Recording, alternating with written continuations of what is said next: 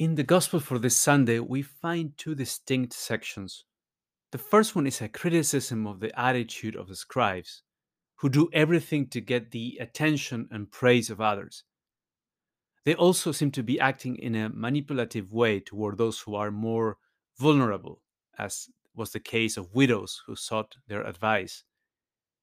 Jesus says these things to warn his disciples against the spiritual danger of pride, the danger of doing things to be recognized and to win the praise of others.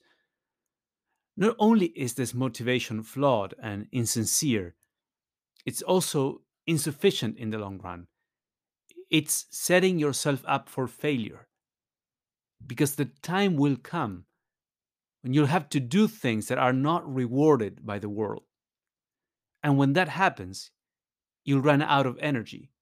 You will have no spiritual muscle to keep going because you will have allowed the muscle of true love to atrophy while only exercising that other drive the desire to please, to be praised, to be noticed.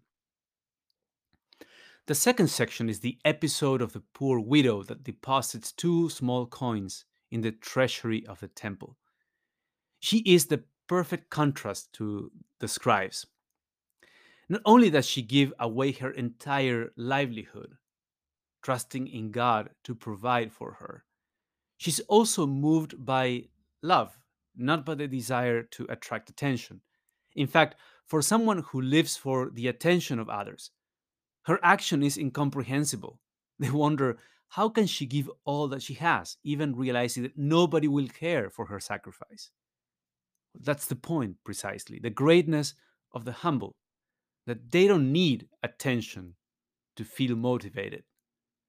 They know that God knows their path. They walk before the Father's gaze. So notice the contrast between these two situations. In the eyes of society, the scribes received more attention than the poor widow, who possibly went by unnoticed. But it is clear who had more excellence in the eyes of God. If you have received less than others, don't feel like you don't count. God sees you. If you have more than others, don't feel that that places you ahead of them.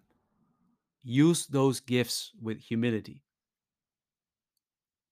So, in what aspects of life is the Lord encouraging you to walk before the Father's gaze like the widow? And then, in what aspects could pride pose a spiritual danger for you?